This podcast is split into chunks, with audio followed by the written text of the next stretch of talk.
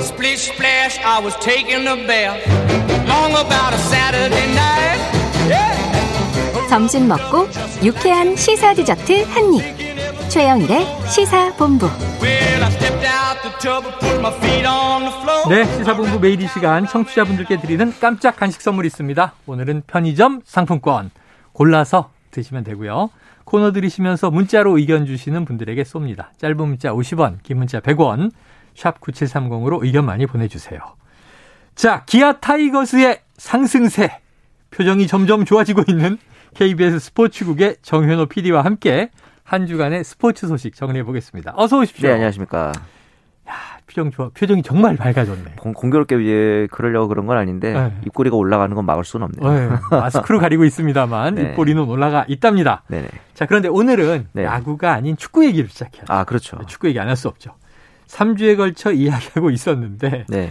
될까 안 될까? 정 PD님 되게 신중해서 아, 그렇죠. 이 득점왕 됩니까? 막 이러면 이제 아, 거기 두고 봐야 된다. 가능성은 있다 이렇게 네네. 오물오물 얘기하셨는데 이번 주 월요일 소식이지만 다뤄도 다뤄도 국민들이 기쁜 손흥민 선수 얘기입니다.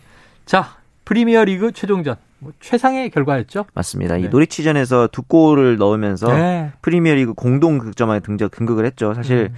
이 리버풀의 살라 선수가 득점을 하기 전까지만 해도 단독 득점왕이었잖아요. 네, 네, 네. 제 새벽에 제가 얼마나 설렜는지 진짜 아. 번 들어가나 안 들어가나 했었는데 그 한 골이 들어가면서 공동 득점왕이 네. 됐지만 그래도 훌륭한 것만큼은 당연히 변하지 않고요. 그렇죠. 사실 이날 전반까지만 해도 손흥민 선수의 경기 모습이 좀 많이 몸이 무거워 보였어요. 네. 그래서 결정적 찬스도 놓치고 해서 조금 이제 마음이 안타까웠는데 네. 저번 주에 제가 말씀드렸듯이 토트넘이 이제 경기 초반에 음. 어, 선취 득점을 좀 이르게 가져갔기 때문에 어, 동료들의 지원 사격이 나온 것이 또 이제 좋은 결과로 이어진 것 많이 같아요. 났고 네네. 3대 0 상황에서 그렇죠, 손흥민 그렇죠. 선수가 두 골을 이제 몰아넣게 되는데 네 맞습니다. 여기서 팀 동료들의 또 전우회라고 할까요? 짠하더라고요. 아 그렇죠. 지금 어, 전반 초반부터 해서 이 케인 그리고 이제 쿨루셉스키까지 계속 소위 말해서 노골 노골적으로 몰아주기를 할 정도였는데 특히 이 쿨루셉스키 같은 경우에는 네. 1대1 찬스를 받았는데 네. 어 맞다. 흥민이 형 이러면서 어, 막 찾다가 자기 다리에 꼬여서 넘어질 정도로.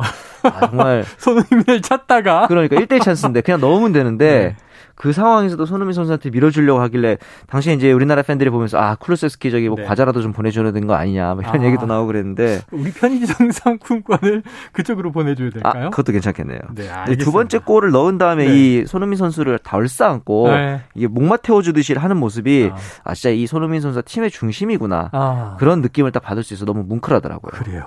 토트넘의 중심이면서 이제 잉글리시 프리미어 리그의 뭐 최우수 선수로 우뚝 섰습니다. 네네. 자, 리그 4위를 차지한 토트넘 네. 3년 만에 챔피언스 리그에 이제 복귀하다 보니 네. 다음 시즌을 또 기대하는 축구 팬들도 많아요. 네. 자, 그런데 이제 손흥민 선수와 지금 이 함께하는 콘테 감독 네네. 그리고 또 영혼의 단짝 바로 해리 케인 선수. 네. 케인 선수 한번 이적 얘기가 나와서 아, 네네. 어떻게 되는 거지 막 그랬었는데 계속 볼 수 있겠습니까? 그렇죠. 왜냐하면 일단 내년에 챔피언스 리그도 나가기 때문에 음. 이 손흥민, 케인, 이 손케 듀오의 동기부여가 굉장히 엄청날 겁니다. 네, 네, 네. 실제로 이 케인 같은 경우는 어쩌면 어, 손흥민하고 보낸 시간이 아내하고 보낸 시간보다 많을지도 모르겠다. 뭐 이런 아, 얘기를 했어요. 했었는데 네네. 저는 이 손케 듀오가 우리나라에서만 쓰는 말인 줄 알았거든요. 네. 그런데 외국에서도 어, 손 and 케인 듀오 이런 표현을 쓰기도 하고 오, 그래요. 이게 보통 기록이 아닌 게 어, 이 잉글랜드 프리미어리그 역사상 가장 많은 합작골을 만들어낸 듀오라고 하더라고요. 아, 종전에 이 첼시의 램파드랑 드록바가 36골을 합작했는데 네네네.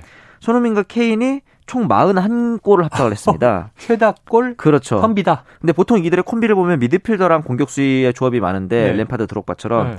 이 두 선수가 득점과 도움이 손흥민이 21골 20개 어시스트 예. 반대로 이제 케인이 20개 21의 어시스트 이런 식으로 굉장히 균형이 잡혀 어, 있어요. 그러네요. 그렇기 때문에 이렇게 또 굉장히 특이한 조합인데 받아서 넣거나 넘겨서 넣거나. 그렇죠. 한, 나 하나 넣고 너 하나 넣고 예. 이렇게 주고받고 하는 대단하네요. 그런 조합인데 단일 시즌에 이제 2020에서 21 시즌에도 14골 합작 이것도 신기록입니다. 네네네. 근데 이 손캐디오의 유일한 단점이 어. 트로피가 없다는 거거든요. 아, 예, 챔피언스리그라든가 EPL 우승 트로피가 없기 때문에 이 부분에 있어서 내년 시즌 또 챔스도 나가고 네네. 그다음에 이제 프리미어리그에서의 우승도 놓일 수 있는 어떻게 보면은 이제 절호의 기회가 될 수 있기 때문에 음. 제가 보기에는 손캐디오 내년에도 조금 어, 전망은 네네. 밝아 보입니다. 아유 탄력 받은 컴비를 찢어놔서는 안 되죠. 절대로 그렇죠. 또 뭐 각자도 헤어지기 쉽지 않을 거고. 아, 그럼요. 기록을 계속 써 나가면서 이제 갖지 못한 기록, 네네. 트로피 추가가 내년에 있게 될 것인지 아, 아주 마음이 뜨끈뜨끈해집니다.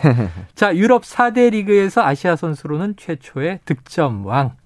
팬들 사이에 이런 논쟁이 있어요. 네네. 차범근, 박지성, 손흥민 중에 누가 가장 뛰어난가? 아, 자, 열린 토론에서 이건 뭐 밤샘 토론으로 가도 아, 얘기가 이어질 것 같은 정 PD님의 의견은 어떠십니까? 제가 이 얘기를 들으면서 네. 저희 이제 담당 PD님이 꼭 정해라. 어. 피하지 말고 정해라. 네네네네. 압박을 또 넣네요. 네. 근데 저는 좀 쉬운 것 같아요, 어떻게 보면. 아, 쉬워요. 예, 왜냐하면 일단 한 리그에서 어. 득점왕을 차지했다는 점에서는 그것도 이제 가장 현재 어, 클래스 높다 볼 수 있는 프리미어 리그 득점왕 네네. 손흥민 선수가 어, 이제 넘버 원이다. 너무 저는 이거는 대한민국을 넘어서 아시아에서도 넘버 원이라고 생각을 아, 하거든요. 예, 예. 그리고 나서 이제 그 다음이 어떻게 보면 차범근 선수일 것 같아요. 왜냐하면 당시에 이 분데스리가의 위상이 거의 현재 아, EPL급이었거든요. 그렇죠, 그렇죠. 그리고 이 분데스리가에서 외국인 선수 당시에 역대 최다 득점자였고 음. 거기다가 아시아 선수 중에서는 출전도 1위였어요. 음. 외국인 선수 전체로만 따져도 2위고 네네. 이렇게 득점도 많이 하고 이제 팀에 대한 공헌도도 높았다. 네네네. 박지성 선수도 물론 이제 맨유라는 팀에서 이룬 업적이 많긴 하지만 아, 그렇죠. 과연 어 차범근이나 손흥민이 그랬듯이 팀의 핵심이었을까라고 봤을 때는 네. 어 좀 어떻게 보면 헌신적인 부분을 좀 더 인정해 줄 수는 있겠지만 핵심이라 보기엔 어. 조금 아쉬운 측면이 있어서 음, 음. 물론 이제 박지성 선수도 당연히 훌륭한 자원이면 많이 기여를 했죠. 기여를 했다 네. 이 정도이기 때문에 어떻게 보면 이 순서가 그렇게 되지 않을까라는 생각은 네. 좀 들었습니다. 그러니까 사실은 따지고 보면 누가 제일 뛰어난가 보다 차범근이 있었기 때문에 음. 박지성이 나왔고 그것도 맞아요. 박지성이 EPL에서 또 그렇게 뛰었기 때문에 손흥민이, 손흥민이 나왔고 나오고 맞습니다. 세대가 이어지는 거 아닌가. 또 이제 제2의 네. 손흥민을 이어서 또 다른 좋은 EPL 네. 리거들이 나오겠죠. 아, 또 나와야죠. 맞습니다. 앞으로도 이어져야죠. 네. 자, 아주 뭐 뿌듯합니다. 사실 이게 뭐 누가 뛰어나냐보다 이 우리 축구의 역사를 이어가고. 이야기하면 정말 좋을 것 같아요.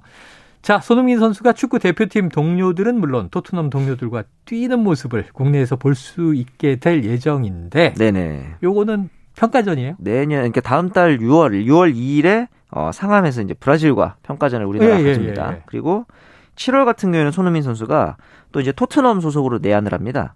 그래가지고 이제 13일에는 아, K리그 토트넘이 방한을 하는 거예요? 맞습니다. 음. 토트넘이 이제 단체로 방한을 해서 팀 K리그 그러니까 K리그 올스타와 K리그 13일에 올스타와 그리고 이제 16일에는 세비야와 또 친선 경기를 갖게 됩니다. 어. 이 부분에 있어서는 어떻게 보면은 국가대표에서의 손흥민 선수의 네. 모습은 우리나라 팬들이 몇 번 봤지만 네네네. 토트넘 소속으로 아까 말했던 케인이라든가 이런 아, 선수들과 진짜 경기를 영국 가서 그렇죠. 힘들게 티켓팅 해야 직관을 할 수 있는 거라 그렇죠. 돈 많이 들고 너무 힘들어요. 우리나라에서 볼 그동안은 수 있다는 거. 코로나 때문에 못 갔고. 아 그렇죠. 야, 정말 좋은 지금. 그러면은 이 상암 월드컵 구장 네네. 티켓은 계속 매진 나오겠네요. 브라질전은 이미 매진이 됐고요. 엄청나더라고요. 예, 이제 그 토트넘 방한 경기도 곧 예매를 시작할 텐데 네네. 아마 어, 경쟁이 치열할 것으로 보입니다. 근데 뭐 이집트 대표팀이 와서 평가전을 하면 살라랑 싸울 수도 있다 이런 얘기인데 맞습니다. 성사될까요? 아 그거는 이미 이제 확정이 됐고. 확정됐어요. 네, 이제 이제 과연 살라 선수와 손흥민 선수의 득점왕 더비 이 경기도 좀 흥미로울 것 같습니다. 뛰느냐? 네, 맞습니다. 야, 득점왕 더비. 이것도 네. 국내에서 보면 재밌겠네요. 네. 자, 오랜만에 메이저리그 얘기 해보 죠. 네. 자, 토론토의 류현진 선수 시즌 초반에는 너무 부진해서 네. 경기 보다가 제가 마음이 너무 답답했는데 네. 자, 최근에 어떤 모습입니까? 지난주에 신시내티 상대로 첫 승을 신고를 했죠. 6이닝 무실점으로 네. 첫 승을 했고 오늘 같은 경우는 이제 드디어 오타니 선수와 또 네, 선발 맞아요, 맞대결을 맞아요. 벌이고 있습니다. 예. 지금 경기 중이에요? 예, 경기 중이고 이제 류현진과 오타니 선수는 모두 투수 교체가 됐지만 네. 어, 류현진 같은 경우는 오늘 이제 5이닝 2실점 그리고 오타니 선수는 6이닝 5실점을 거두면서 아. 어떻게 보면 류현진 선수가 조금 약간의 더 좋네요. 판정승을 거뒀다고 볼 수 있겠죠. 그래요. 이제 오타니 선수가 한 이닝 더, 전, 더 쳤지만 네. 세 점을 더 실점을 했습니다. 네. 자, 마- 최종 승패 결과까지 봐야 되겠습니다. 네. 자, 오타니 어떤 선수입니까? 메이저리그 역사상 최고의 투타 겸업을 하는 선수라 볼 수 있어요. 음. 작년에 홈런왕에다가 MVP까지 차지를 했고 이번 음. 시즌에도 여전히 탑스타인데 오늘 어, 류현진 선수가 그보다 더 나은 피칭을 어, 보여줬다는 점에서는 좀 더 자부심을 가져도 될 것 같습니다. 네. 자, 오타니 선수 이게 일본 출신 선수이기 때문에 네. 특히 또 이제 경쟁에 그렇죠. 그런 우리나라 느낌이 팬들의 있죠. 관심이 많아요. 네. 알겠습니다. 자, 오늘 어, 이 스포츠 본부 여기까지 정리하고 저희는 또 다음 주를 기약을 해보겠습니다. 지금까지 KBS 스포츠국의 정현호 PD와 함께했습니다. 고맙습니다. 네, 감사합니다. 자, 오늘 편의점 상품권 당첨된 청취자분은요. 8401 1041 6369 1785 6118 3377님. 좀 맛있는 이제 편의점 상품권으로 간식 골라 드시고요. 자, 조금 전에 저희가 여론 오락관에서 언급된 정당 지지율이 있었습니다. 이 정당 지지율의 여론조사 출처를 말씀을 드리겠습니다. 자, 더불어민주당 지지도 29%, 부동층 23% 이렇게 얘기했던 것은 한국 갤럽이 지난 17일부터 19일까지 조사한 결과의 내용을 말씀드렸던 거고요. 자세한 내용은 중앙선거 여론조사 심의위 홈페이지를 참조하시면 됩니다. 지금 선거 국면이고 숫자가 굉장히 민감하거든요. 그래서 참조로 다시 한번 말씀을 드립니다. 자, 최영일의 시사본부 사전투표 첫날 준비한 내용 여기까지입니다. 자, 내일 토요일에도 사전투표 이어지니까 많이들 투표하시고요. 저는 다음 주 월요일 낮 12시 20분에 다시 찾아뵙겠습니다. 청취해주신 여러분 고맙습니다.